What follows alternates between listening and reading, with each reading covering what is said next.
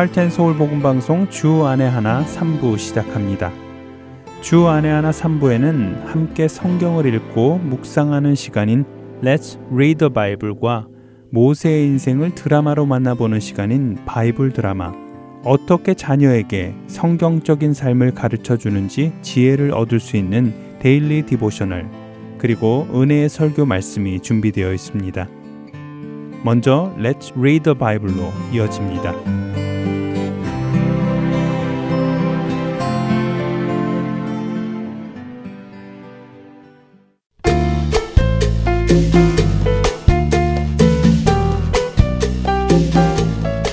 여러분 안녕하세요. Let's Read the Bible 진행의 함혜진입니다. 여러분께서는 기도할 때 하나님께서 응답해 주실 것이라는 믿음을 가지고 기도하시나요?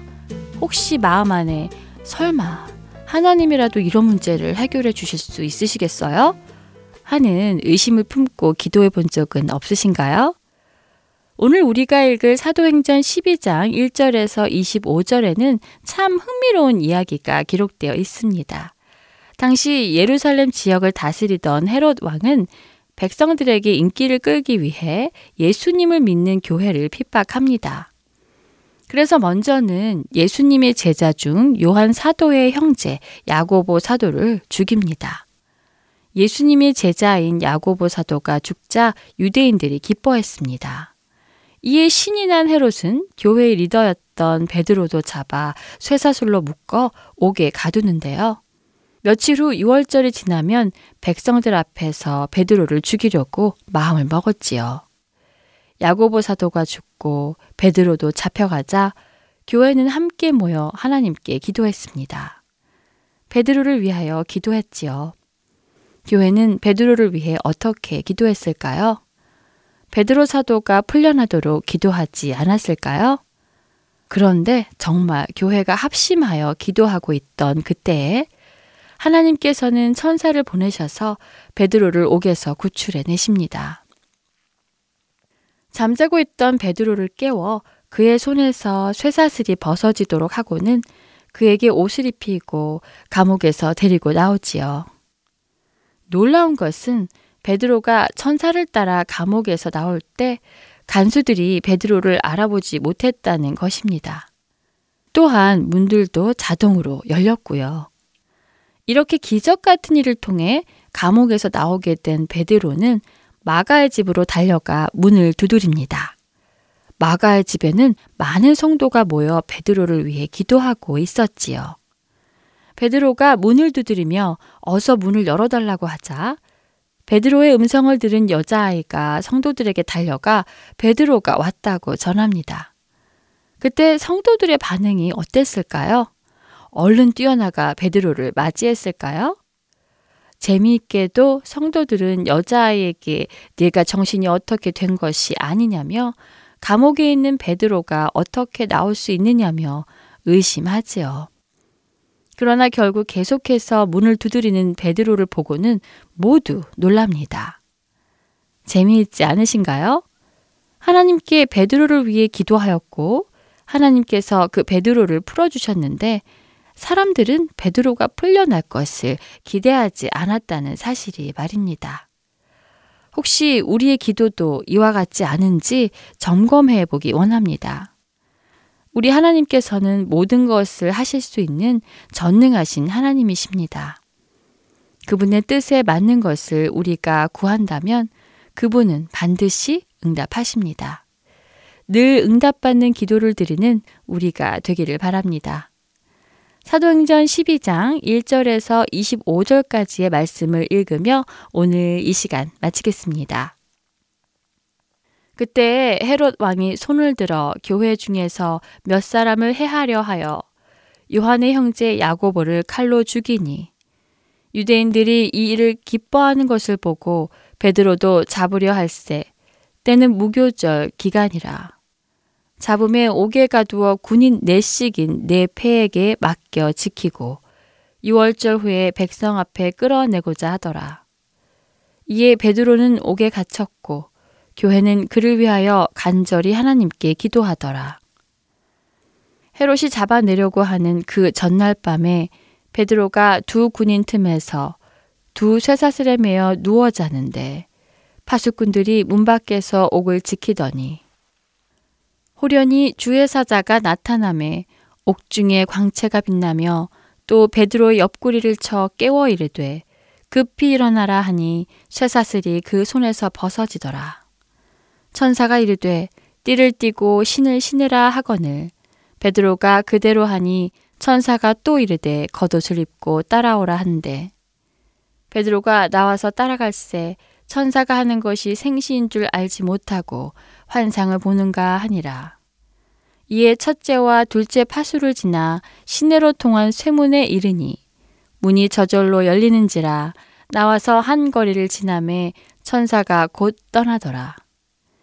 이에 베드로가 정신이 들어 이르되 내가 이제야 참으로 주께서 그의 천사를 보내어 나를 헤롯의 손과 유대 백성의 모든 기대에서 벗어나게 하신 줄 알겠노라 하여 깨닫고 마가라 하는 요한의 어머니 마리아의 집에 가니 여러 사람이 거기에 모여 기도하고 있더라. 베드로가 대문을 두드린데 로데라 하는 여자아이가 영접하러 나왔다가 베드로의 음성인 줄 알고 기뻐하여 문을 미처 열지 못하고 달려들어가 말하되 베드로가 대문 밖에 섰더라 하니 그들이 말하되 네가 미쳤다 하나 여자아이는 힘써 말하되 참말이라 하니 그들이 말하되 그러면 그의 천사라 하더라. 베드로가 문 두드리기를 그치지 아니하니 그들이 문을 열어 베드로를 보고 놀라는지라. 베드로가 그들에게 손짓하여 조용하게 하고 주께서 자기를 이끌어 옥에서 나오게 하던 일을 말하고 또 야고보와 형제들에게 이 말을 전하라 하고 떠나 다른 곳으로 가니라. 날이 샘에 군인들은 베드로가 어떻게 되었는지 알지 못하여 적지 않게 소동하니 헤롯이 그를 찾아도 보지 못함에 파수꾼들을 신문하고 죽이라 명하니라. 헤롯이 유대를 떠나 가이사랴로 내려가서 머무니라.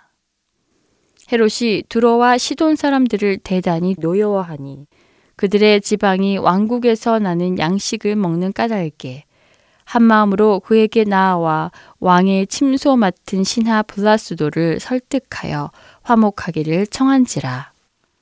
헤롯이 나를 택하여 왕복을 입고 단상에 앉아 백성에게 연설하니 백성들이 크게 부르되 이것은 신의 소리요 사람의 소리가 아니라 하거늘 헤롯이 영광을 하나님께로 돌리지 아니하므로 주의 사자가 곧 친히 벌레에게 먹혀 죽으니라.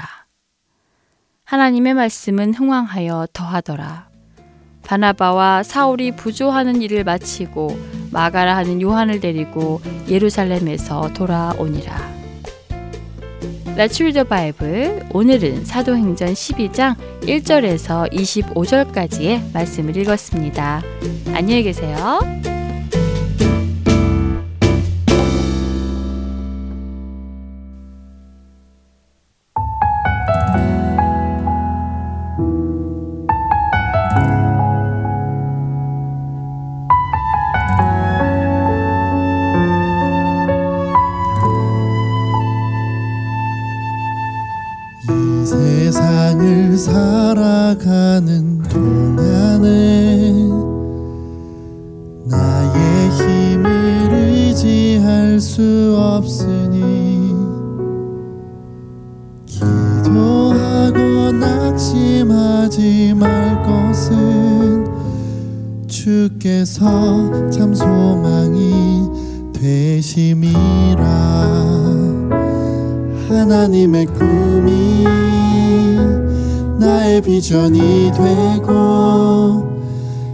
예수님의 성품이 나의 인격이 되고 성령님의 권능이 나의 능력이 되길 원하고 바라고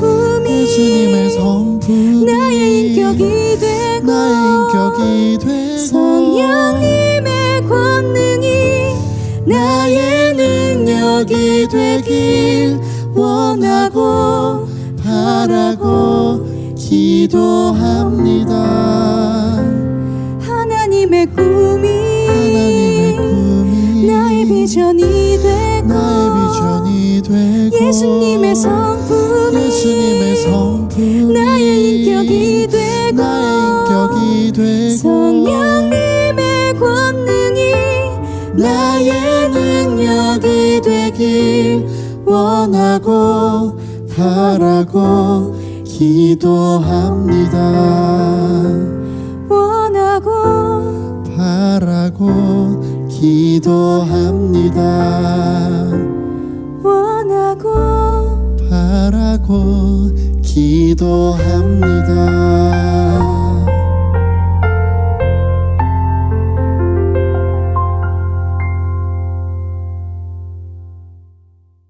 어서 바이블 드라마 들으시겠습니다.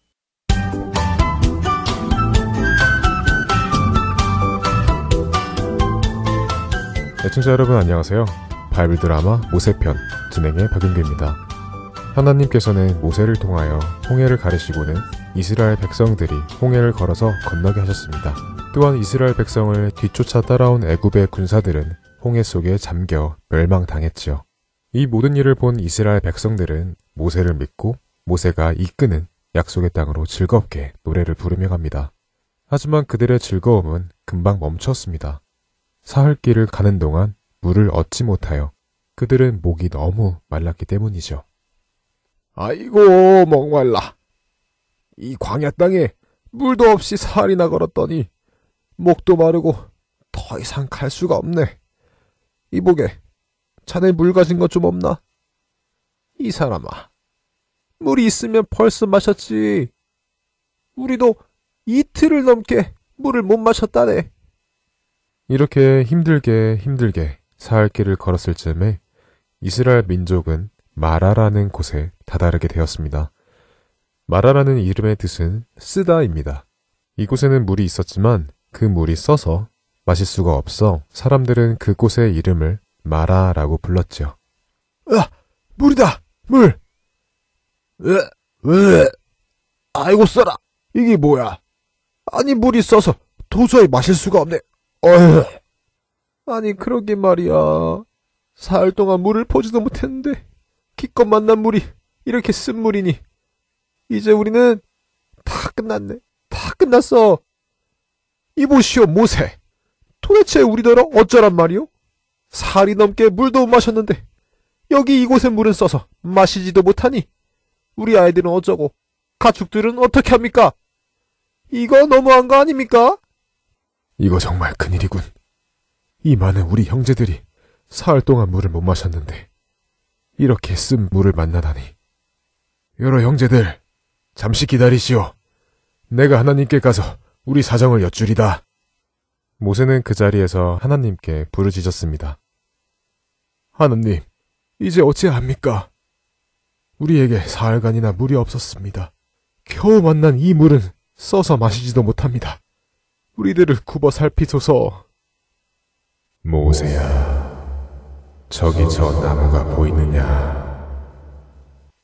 어디 말씀이십니까? 아, 아, 저기, 저 나무 말씀이십니까? 네, 보입니다.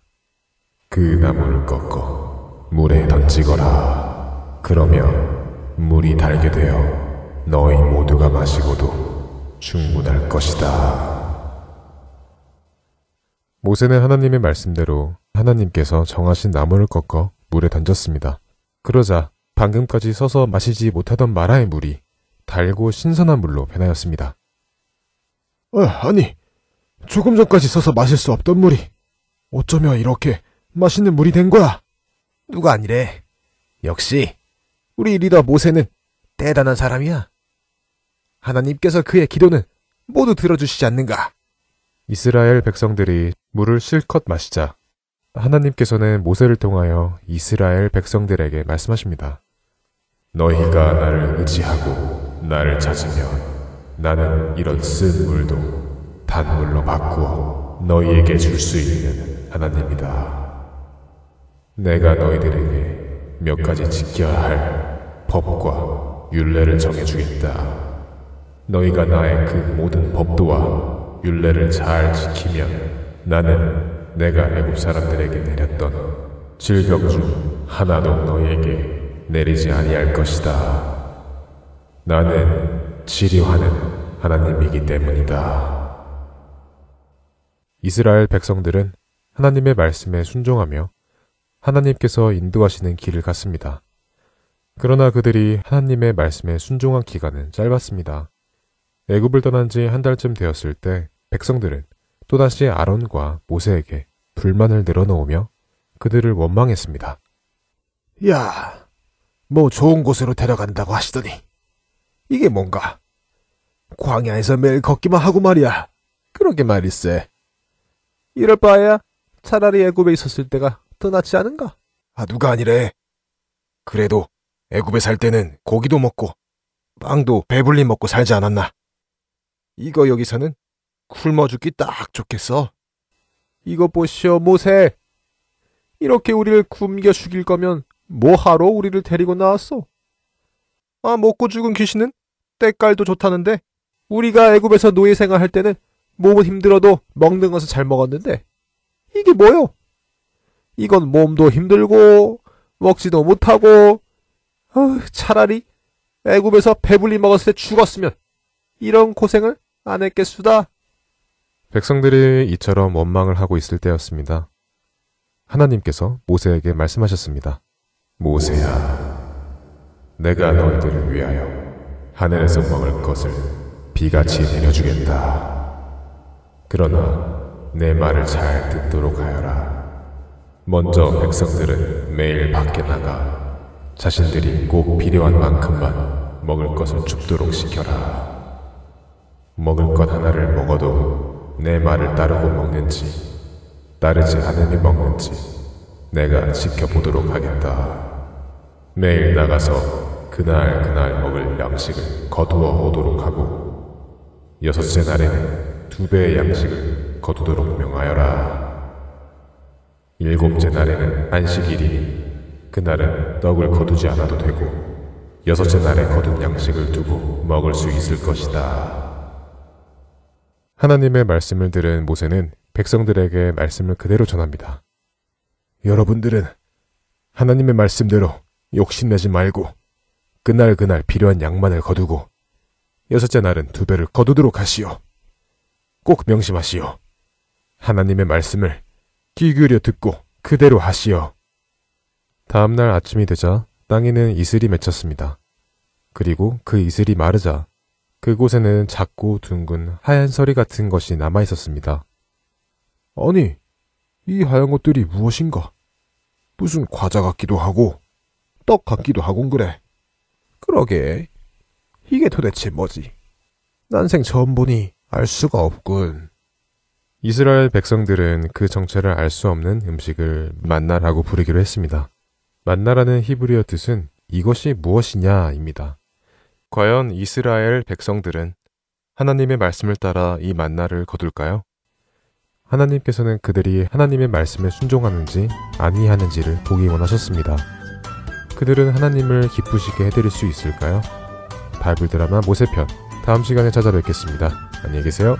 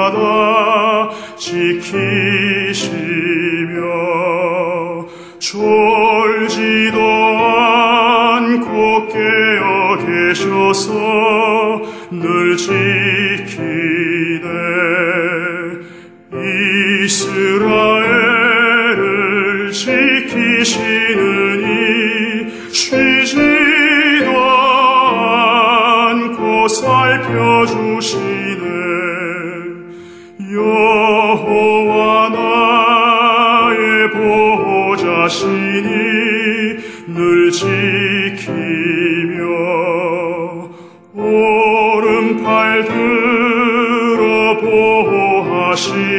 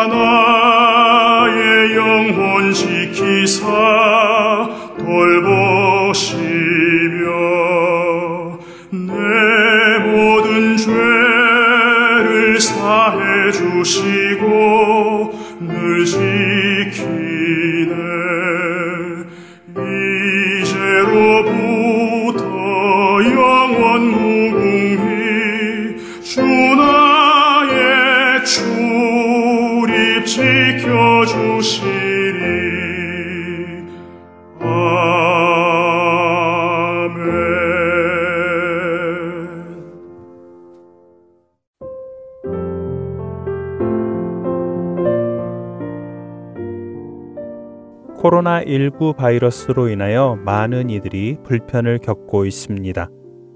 특별히 모이는 것이 어려워 교회의 예배들도 온라인 예배로 드려지고 있습니다. 이에 저희 하트앤서울 복음방송에서는 온라인 예배의 혜택을 받지 못하고 계시는 분들을 위하여 인터넷 예배 방송을 특별히 제작하여 스마트폰 앱과 mp3 CD에 담아 드립니다. 예배를 드리기 원하시는 시간에 스마트폰 앱에서 인터넷 예배를 클릭하시거나 mp3 CD에서 네 번째 시간을 선택하시면 인터넷 예배가 재생됩니다. 일반 CD 3장을 받으시는 분들은 용량 관계로 인터넷 예배를 넣어드릴 수 없습니다만 필요한 분들에게 따로 CD를 제작하여 보내드리도록 하겠습니다. 인터넷 예배 방송 CD를 매주 받고 싶은 분들, 그리고 앱 설치에 대해 궁금한 점이 있으시거나 도움이 필요하신 분들은 방송사 사무실 602-866-8999로 전화 주시거나 heartandsoul.org@gmail.com으로 연락 주시면 안내해 드리겠습니다. 이런 어려운 시기에 우리 그리스도인들이 모든 것의 주관자 되시는 하나님께 긍휼하심과 회복하심을 간구하며 이겨 나가기를 소원합니다.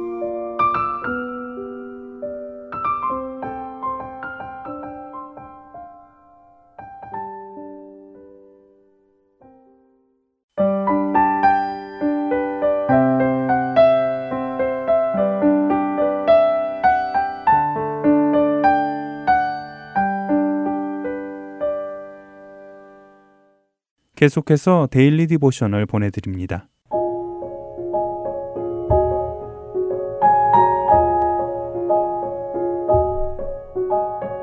애청자 여러분 안녕하세요. Daily Devotional 진행의 최소영입니다. 우리 자녀들은 하나님께서 주신 은사를 주를 섬기는 데 사용하고 있나요? 혹시 자신의 재능이나 은사를 감사하기보다 다른 사람과 비교하며 부러워하지는 않는지요? 오늘은 이것에 대해 나누어 보고 자녀들과 함께 말씀을 묵상하는 시간 되시길 바랍니다. 오늘 Daily Devotional의 제목은 Get the Point입니다. 베스는 아빠가 나무판에 못 박는 것을 도와드리는 중입니다. 아빠가 망치로 못을 두드릴 때마다 쾅쾅 소리가 났고 베스는 그 나무판이 움직이지 않도록 잘 붙잡고 있었지요. 드디어 아빠의 못질이 다 끝나고 tree house의 벽 한 면이 완성되었습니다. 그런데 이 기쁜 순간에 베스는 무언가 생각에 잠겨 어두운 표정을 짓고 있었지요. 무슨 일이 있느냐고 물으시는 아빠에게 베스는 자신도 하나님을 섬길 수 있는 좋은 은사가 있었으면 좋겠다고 대답합니다. 친구 조시는 노래를 잘 부르고 로지는 어린아이들을 잘 다루는 재능이 있는데 자신은 아무런 은사도 없는 것 같다는 것이지요. 잘하는 것이 하나도 없다고 베스는 속상해 합니다. 그러자 아빠는 베스에게 옆에 있는 못을 하나 건네달라고 하셨지요. 베스는 큰 못을 하나 집어 아빠에게 건네드립니다. 그 못을 잠시 살펴보시던 아빠는 베스에게 만약 이 못이 스스로 아무 쓸모 없다고 생각하면서 못이 아니라 나무판이었으면 건축가에게 쓸모가 있을 텐데 라고 생각한다면 어떨 것 같느냐고 물으셨지요. 아빠의 말씀에 베스는 그것은 어리석은 생각이라고 대답합니다. 건축가에게 나무판만큼 못도 꼭 필요한 존재라는 것이지요. 아빠는 맞다고 하시며 못의 뾰족한 끝은 나무판에 잘 들어갈 수 있게 되어 있고 또 못의 긴 몸통은 여러 개의 나무판을 지탱할 수 있게 되어 있다고 말씀하십니다. 그렇기에 건축가가 집을 지을 때 없어서는 안 될 꼭 필요한 재료라는 것이지요. 이와 마찬가지로 하나님은 우리 각자에게 다른 은사를 주셨고 이 은사를 통해 다른 믿는 자들과 함께 예수님을 섬길 수 있도록 하셨다는 것입니다. 아빠는 베스에게 예수님을 섬기기 위해 무엇을 할 수 있겠느냐고 물으셨지요. 그러자 베스는 피아노를 칠 수 있다고 대답합니다. 아빠는 베스에게 교회나 널싱홈에서 찬양 반주를 할 수도 있고 어린 아이들에게 피아노를 가르쳐 줄 수도 있겠다고 말씀하셨지요. 피아노뿐 아니라 다른 은사들이 또 있을 것이라고 하시며 하나님께서 우리에게 허락하신 모든 것들을 통해 그분을 섬길 수 있을 것이라고 말씀하십니다. 아빠의 말씀에 베스는 하나님을 섬길 수 있어 감사하다고 하며 오늘 이야기는 마칩니다. 하나님께서 자신에게 주신 재능이나 은사가 무엇인지 자녀들과 함께 생각해 보시기 바랍니다. 자신에게 주어진 것보다 다른 사람이 가지고 있는 것을 더 부러워하거나 자신의 은사는 별로 쓸모없다고 생각하는 경우도 있을 것입니다. 하지만 하나님께서 우리에게 각기 다른 은사를 주신 것은 우리의 모습이 드러나기 위함이 아니라 각기 다른 은사를 통해 그리스도의 몸을 세우기 위함입니다.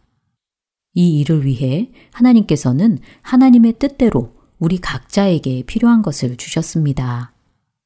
하나님께서 우리 자신에게 주신 은사를 감사하며 주를 위해 섬기도록 자녀들을 권면해 주시기 바랍니다.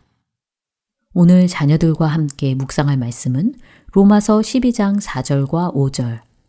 우리가 한 몸에 많은 지체를 가졌으나 모든 지체가 같은 기능을 가진 것이 아니니 이와 같이 우리 많은 사람이 그리스도 안에서 한 몸이 되어 서로 지체가 되었느니라 입니다.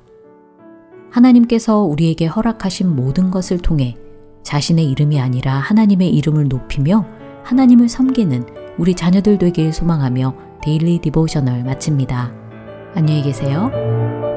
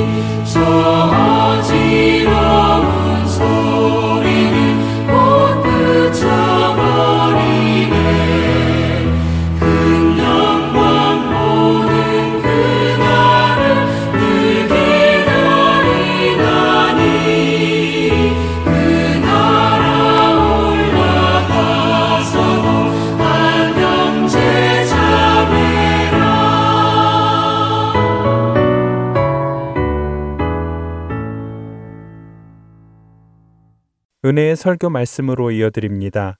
오늘은 경기도 성남시 선한목자교회 유기성 목사님께서 고린도전서 6장 12절에서 20절을 본문으로 누구를 선택할 것인가 라는 제목의 말씀을 전해 주십니다. 은혜의 시간 되시길 바랍니다.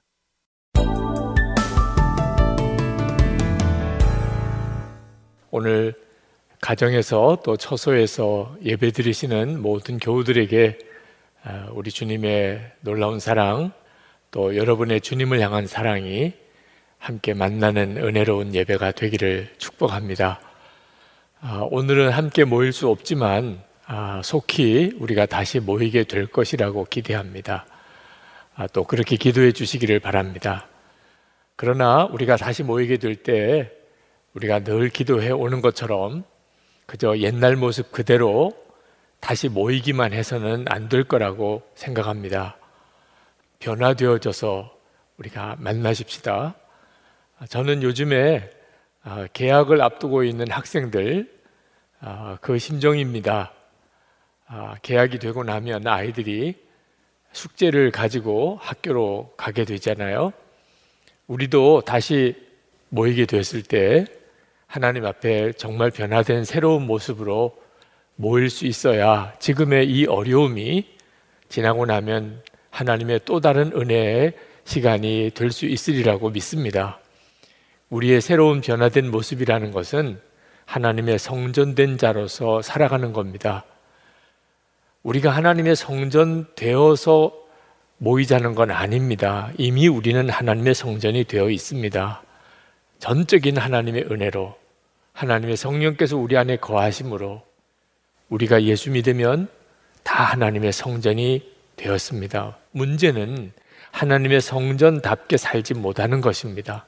하나님의 성전답게 살지 못하기 때문에 예수를 믿어도 예수 믿는 진정한 기쁨과 은혜를 누리지 못하고 예수 믿는 사람으로서의 삶의 열매가 없는 겁니다. 바로 그 문제가 고린도 교회의 문제였습니다. 사도 바울은 고린도전서 3장에서 우리가 하나님의 성전인 것, 하나님의 성령이 우리 안에 거하시는 것에 대한 말씀을 하셨습니다. 그 이유는 그들이 그것을 모르기 때문에 교회 안에서 교인들 사이에 서로 판단하고 파가 나뉘어서 싸웠습니다. 그게 얼마나 무서운 것인지를 몰랐기 때문입니다. 그래서 사도 바울이 고린도전서 3장 16절 17절에서 이 말씀을 합니다. 여러분은 하나님의 성전이며 하나님의 성령이 여러분 안에 거하신다는 것을 알지 못합니까? 누구든지 하나님의 성전을 파괴하면 하나님께서도 그 사람을 멸하실 것입니다. 하나님의 성전은 거룩합니다. 여러분은 하나님의 성전입니다. 우리가 하나님의 성전인 것을 알지 못하면 우리가 교인들끼리 서로 싸우는 것이 성전을 파괴하는 것인 줄을 전혀 깨닫지 못하게 됩니다. 여러분, 우리가 다시 모여서 서로 교인들 사이에 판단하고 또 서로 미워하고 서로 갈등하고 서로 싸우는 일을 만약에 하게 된다면 우리가 다시 모여서 하나님께 무슨 영광이 되겠습니까? 그러므로 이 일은 우리에게 매우 중요한 것입니다. 우리가 다시 모였을 때는 이제는 정말 마음까지 하나 된 그런 공동체가 이루어지는 역사가 그렇게 우리가 기도했던 그 일이 우리 교회 안에 온전히 이루어져야 하겠습니다. 사도 바울은 고린도전서 6장에 와서 또 다시 한 번 더 우리가 하나님의 성전인 것과 하나님의 성령이 우리 안에 거하신다는 것에 대해서 언급하십니다. 19절입니다. 여러분의 몸은 여러분 안에 계신 성령의 전이라는 것을 알지 못합니까? 고린도전서 3장에서는 교회 공동체의 문제에 대해서 교훈하시려고 그 말씀을 하셨습니다. 우리 교우들 안에 하나님의 성령이 계신다는 거죠. 그러나 고린도전서 6장에서는 개인적으로 하나님 앞에서 우리가 얼마나 경건한 삶을 살아야 되는지에 대해서 교훈하면서 이 말씀을 하셨습니다. 개인적으로 우리 안에 하나님의 성령이 거하신다는 거죠. 고린도 시는 대단히 음란한 도시였습니다. 그러나 문제는 고린도 교회 교인들조차도 그런 음란한 일을 완전히 청산하지 않고 있었다는 겁니다. 그들 나름대로의 주장이 있었습니다. 그것은 예수를 믿고 자유함을 얻었다는 겁니다. 그래서 무엇이든지 다 마음대로 할 수 있는 자가 되었다는 거죠. 모든 것이 나에게 허용되어 있습니다. 12절 말씀에 그들은 그렇게 주장했습니다. 틀린 말 아닙니다. 예수님을 믿으면 우리는 율법에서 자유함을 얻고 주의 종로를 하던 데서 자유함을 얻습니다. 그것은 예수 믿은 엄청나고 놀라운 축복입니다. 예수님께서도 요한복음 8장 31절 32절에서 너희가 내 말에 거하면 참으로 내 제자가 되고 진리를 알지니 진리가 너희를 자유롭게 하리라 하고 말씀하셨습니다. 이 자유는 하나님께서 우리 인간을 창조하실 때 주셨던 것입니다. 그런데 이 자유는 사실 대단히 위험한 것이기도 합니다. 왜냐하면 정말 마음대로니까요. 심지어 하나님을 배신하는 일까지 할 수도 있는 것이 자유입니다. C.S. 루이스가 이 자유에 대해서 이렇게 말했습니다. 하나님께서 인생을 창조하실 때 가장 어려운 것은 아마 자유를 부여하는 일이었을 것이다. 왜냐하면 그 자유는 자기를 만든 하나님마저 배반할 수 있어야 하기 때문이다. 라고 말했습니다. 자, 하나님께서는 이런 자유를 왜 인간에게 주신 것일까요? 그것은 하나님 자신이 자유의 속성을 가지고 계신 분이기 때문에 그렇습니다. 하나님은 사람을 당신의 형상대로 지으셨습니다. 그러니 사람에게 자유를 주신 거죠. 여러분, 만약에 우리가 자유가 없다면, 그래서 하나님의 뜻대로만 살아야 되는 그런 존재라면 죄 짓는 일도 없겠지요. 그렇지만 우리가 죄를 짓지 않고 정결하게 산다 그래서 하나님께 무슨 기쁨이 되겠습니까? 그렇게밖에 살 수 없는 존재인데. 우리가 원수도 사랑하게 되었다 그래서 하나님이 그것으로 인해서 기쁘시겠습니까?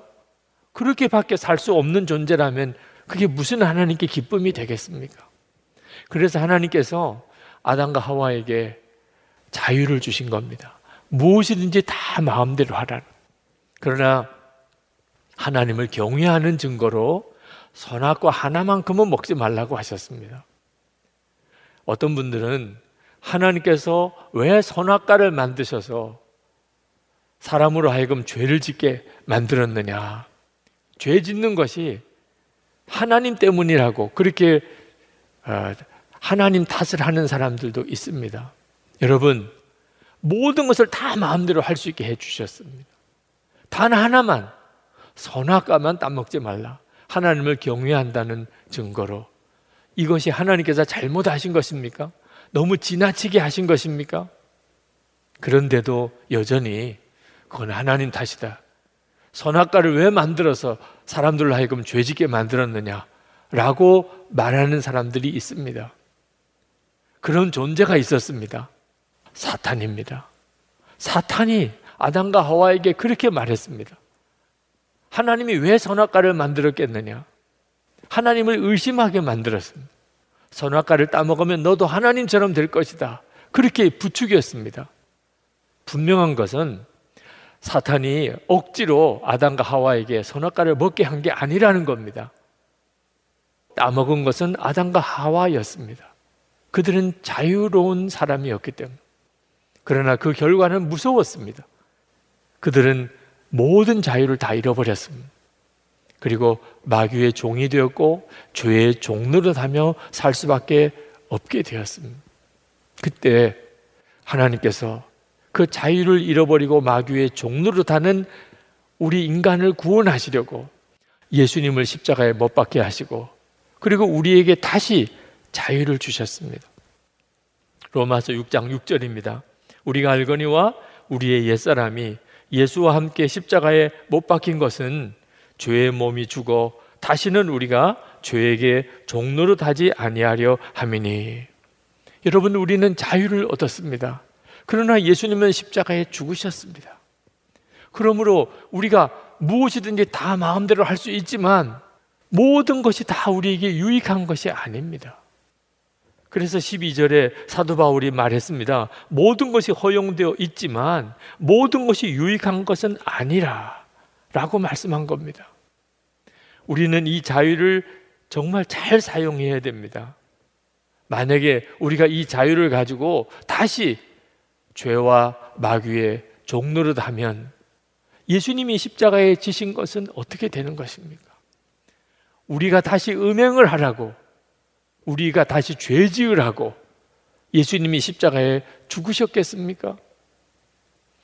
우리 몸은 소중한 겁니다. 먹고 입고 마시라고 있는 존재가 아닙니다.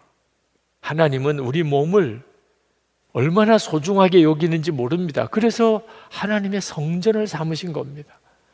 예수님이 재림에 오실 때 우리의 몸은 부활의 몸으로 다시 일어나게 될 것입니다. 13절, 14절에 이렇게 말씀합니다. 몸은 음행을 위하여 있는 것이 아니라 주님을 위하여 있는 것이며 주님은 몸을 위하여 계십니다.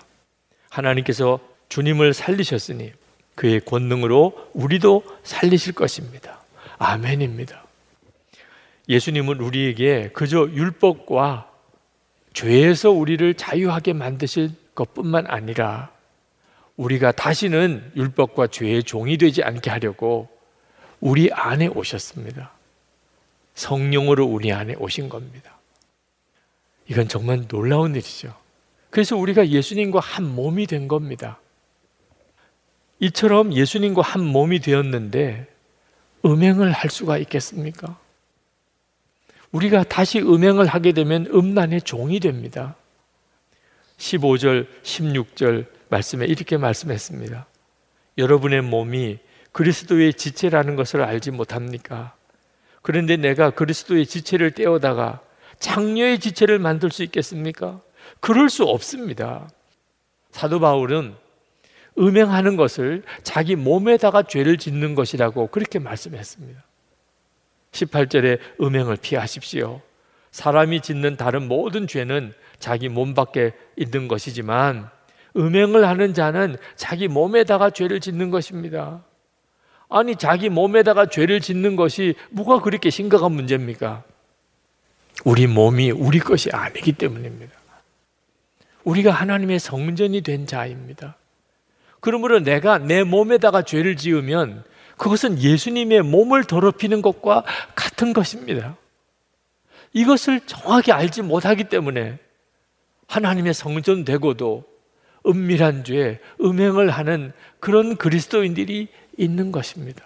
여러분, 어떤 사람이 이 예배당에 와서 여기에 음란한 공연을 하는 일을 벌인다면 아마 우리는 무슨 일이 있어도 막을 것입니다. 어떻게 이 예배당을 음란하게 만들 수 있겠냐 말입니다. 그런데 여러분이 음행을 한다면 여러분은 그런 일을 하는 사람이 되는 것입니다.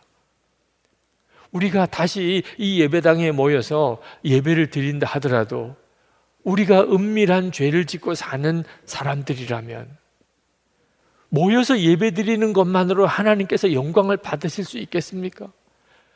우리가 아무리 많은 사람이 모여 예배 드린들 그 일이 세상을 변화시킬 수 있겠습니까?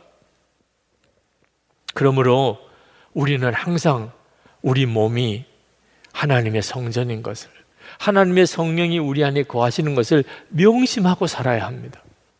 19절 말씀에 여러분의 몸은 여러분 안에 계신 성령의 성전이라는 것을 알지 못합니까? 여러분은 성령을 하나님으로부터 받아서 모시고 있습니다. 여러분은 여러분 자신의 것이 아닙니다. 어떤 사람은 이 말씀을 부담스럽게 생각합니다. 하나님이 내 안에 계시다는 것을 너무 어렵게 생각합니다. 여러분, 몰라서 그렇습니다. 정말 하나님이 주신 엄청난 은혜를 깨닫지 못하니까 이런 어리석은 말과 마음을 가지게 되는 것입니다. 이면수 목사님 2년 6개월 동안 북한 수용소에 갇혀 계시다가 하나님의 기적적인 역사로 석방되신 분. 그분은 요즘 새벽 2시, 3시쯤 일어나신답니다. 그리고는 밤거리를 2시간, 3시간씩 그냥 하염없이 걸으신다는 겁니다. 왜 그러시냐고 물었습니다. 그랬더니 하시는 이야기가 2년 6개월 동안 수용소에서 꼼짝없이 갇혀서 아무런 자유도 없이 한 발자국도 허락 없이는 걸을 수가 없는 그런 생활을 하던 때를 생각해 보니까 걷는다는 게 얼마나 행복한 건지 모르겠다는 것. 그래서 마음껏 자유롭게 계속 걷고 싶으셔서 매일 그렇게 걸으신다는 겁니다. 자유를 진짜 깨달은 사람, 그 자유의 소중함을 깨달은 사람은 모든 것이 다 달리 보입니다. 여러분, 여러분 중에는 가정생활이 힘들다고 느끼는 분들이 있을 겁니다.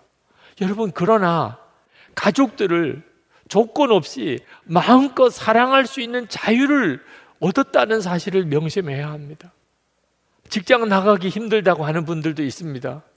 여러분, 그러나 여러분은 마음껏 일할 수 있는 자유, 함께 일하는 사람을 마음껏 섬길 수 있는 자유를 얻었다는 사실을 명심해야 합니다.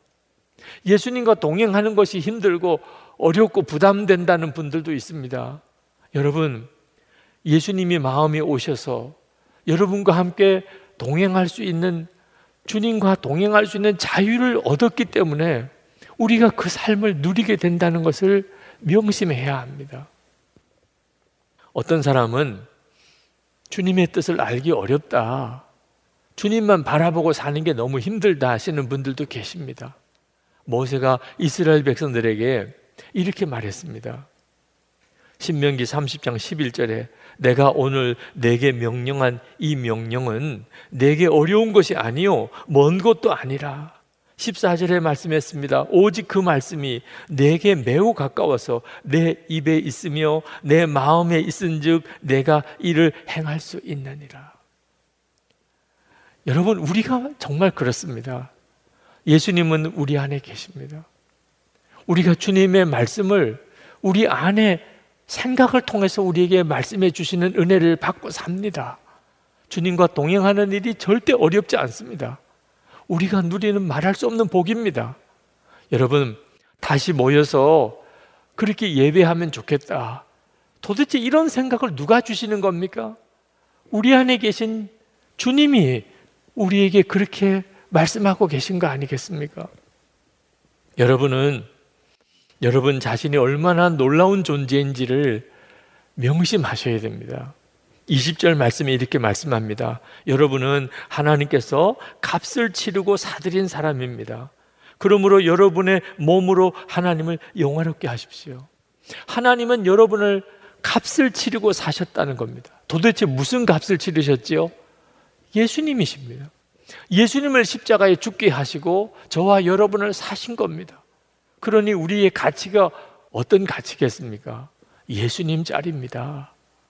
예수님 주고 우리를 사신 거니까요. 엄청난 복을 받은 겁니다. 상상이 안 되는 은혜를 받은 겁니다. 하나님께 있어서 우리의 존재는 예수님 짤입니다. 우리가 이 사실을 정말 알고 나면 우리의 몸을 하나님을 영화롭게 하는 일에 드리는 일에 조금도 주저할 것이 없습니다. 사도 바울이 로마서에서 우리의 몸을 하나님께 산 제물로 바치라고 말씀했습니다. 로마서 12장 1절에 형제 자매 여러분 그러므로 나는 하나님의 자비하심을 힘입어 여러분에게 권합니다. 여러분의 몸을 하나님께서 기뻐하실 거룩한 산 제물로 드리십시오. 이것이 여러분이 드릴 합당한 예배입니다. 많은 분들이 자기 몸을 하나님께 산 제물로 드리는 것을 부담스럽게 생각합니다. 어려운 일이라고 생각합니다. 그거는 아주 손해보는 일처럼 생각합니다. 정말 그렇지 않습니다. 우리가 할 수 있는 최고의 복입니다. 행운입니다, 정말. 이건 말할 수 없는 은혜입니다. 제가 회심하던 날입니다. 저는 그날 하나님께 저 자신을 하나님께 산 제물로 바쳤습니다. 그때 엄청 울었습니다. 슬퍼서 운 거 아닙니다. 너무 행복해서 울었습니다. 저는 목사가 될 때는 저희 부친께서 저를 하나님께 바쳤다고 그래서 정말 억지로 가는 길을 가는 듯 그렇게 목사가 되었습니다. 목사가 되었지만 저는 그 일이 기쁘지 않았습니다. 그런데 그날 하나님께 저를 주님께 바치겠다고 했던 그날 제가 주님의 종으로 사역하며 사는 일은 황홀한 것이 되었습니다. 여러분, 하나님께 여러분 자신을 산재물로 바치는 것이 왜 복입니까? 우리에게 있어서 가장 놀라운 복은 우리 자신이 하나님의 것이 하나님의 소유가 되는 것입니다. 우리가 하나님의 소유가 된다는 것이 얼마나 놀라운 일입니까? 그게 돈으로 되는 일이 아닙니다. 공부를 많이 했다고 하나님이 그렇게 받아주시는 것도 아닙니다. 우리가 세상에서 성공했다고 하나님이 우리를 그렇게 받아주시는 것도 아닙니다. 오직 누구든지 자기 몸을 하나님께 산재물로 바치면 하나님은 누구나 받아주십니다. 이것은 우리 모두에게 주어진 은혜입니다. 여러분, 하나님께서 여러분과 함께 계시고, 그리고 우리에게 생명과 죽음, 복과 저주를 선택할 수 있는 기회를 주셨습니다. 예수님으로 인하여 주어진 자유가 바로 그것입니다. 모세는 이스라엘 백성들에게 생명과 사망, 복과 저주를 택하라고 하였습니다. 신명기 30장 19절, 20절입니다. 내가 생명과 사망과 복과 저주를 내 앞에 두었은즉 너와 내 자손이 살기 위하여 생명을 택하고 내 하나님 여호와를 사랑하고 그의 말씀을 청종하며 또 그를 의지하라. 그는 내 생명이시요 내 장수이시네. 여러분 매 순간 주님을 택하는 것이 예수 믿는 성도의 삶입니다. 그것은 생명을 택하는 것이고 복을 택하는 것입니다. 제가 고등학교 다닐 때 일이 생각납니다. 뭐 학교 다닐 때 그 반에 모든 학생들이 친구지요. 참 이상한 친구가 하나 있었습니다. 학교 올 때 가방에다가 미군 부대에서 나온 포르노 잡지를 그 가방에다 가지고 오는 친구가 있었어요. 하여튼 우리 반에서 인기 제일이었습니다. 쉬는 시간, 점심 시간 때 다들 그 아이 옆에 몰려들어서 그걸 하나라도 더 보려고 얼마나 난리였는지 모릅니다. 그 난리통 속에도 저는 제 책상에 꼿꼿이 앉아서 수학의 정석을 풀었다는 거 아닙니까? 제가 목사의 아들이었기 때문입니다. 목사의 아들인데 다른 아이들처럼 그렇게 할 수가 없더라고요. 그때 그 잡지를 가지고 오는 아이가 저에게 소리를 쳤습니다. 유기성, 너는 위선자야. 너도 이거 보고 싶지? 틀림없이 보고 싶을 거야. 그런데 너 공부하고 있어? 위선 떨지 마. 그 친구가 보기에는 제가 아마 눈에 가시처럼 느껴졌던 모양입니다. 근데 저는 그 친구가 하는 말에 아무 대답을 못 했습니다. 솔직히 그 친구의 말이 옳다고 생각이 들었습니다. 만약에 아무도 없다면 저도 가서 그것을 뒤져보았을 겁니다. 도대체 어떤 것이길래 그런 궁금함이 있었습니다. 아, 내가 위선자구나. 너무너무 마음이 무거웠습니다. 주일 예배를 드리고 본방 공부 시간에 선생님에게 어렵게 그 이야기를 꺼냈습니다. 그날 있었던 이야기. 그리고 나보고 위선자라고 하는 이야기를 들었는데 선생님 제가 어떻게 해야 하는 겁니까? 제가 솔직히 나도 보고 싶었습니다. 그때 그 선생님이 그 이야기를 가만히 들으시더니 저에게 질문을 하셨어요. 기성아, 그때 내 마음속에 그걸 보면 안 된다는 생각도 있었냐? 예, 물론 그런 생각도 있었지요. 그러면 넌 위선이 아니야. 너는 선택한 거야. 더 옳은 것을 선택한 거야. 그 선생님의 그 말은 저에게 구원의 메시지와도 같았습니다. 여러분, 우리의 삶은 항상 주님을 선택하는 삶입니다. 육신을 따라 살 건지 주님을 따라 살 건지의 선택의 문제인 것입니다. 사도 바울은 그는 매 순간 예수 그리스도를 선택하며 살았습니다. 그 놀라운 선택의 선언이 갈라디아서 2장 20절입니다. 내가 그리스도와 함께 십자가에 못 박혔나니 그런즉 이제는 내가 사는 것이 아니요 오직 내 안에 그리스도께서 사시는 것이라 이제 내가 육체 가운데 사는 것은 나를 사랑하사 나를 위하여 자기 자신을 버리신 하나님의 아들을 믿는 믿음 안에서 사는 것이라 그는 이 고백으로 살았습니다. 그렇기 때문에 위대한 사도의 삶을 살았던 것입니다. 여러분, 음란은 계속해서 우리에게 다가옵니다.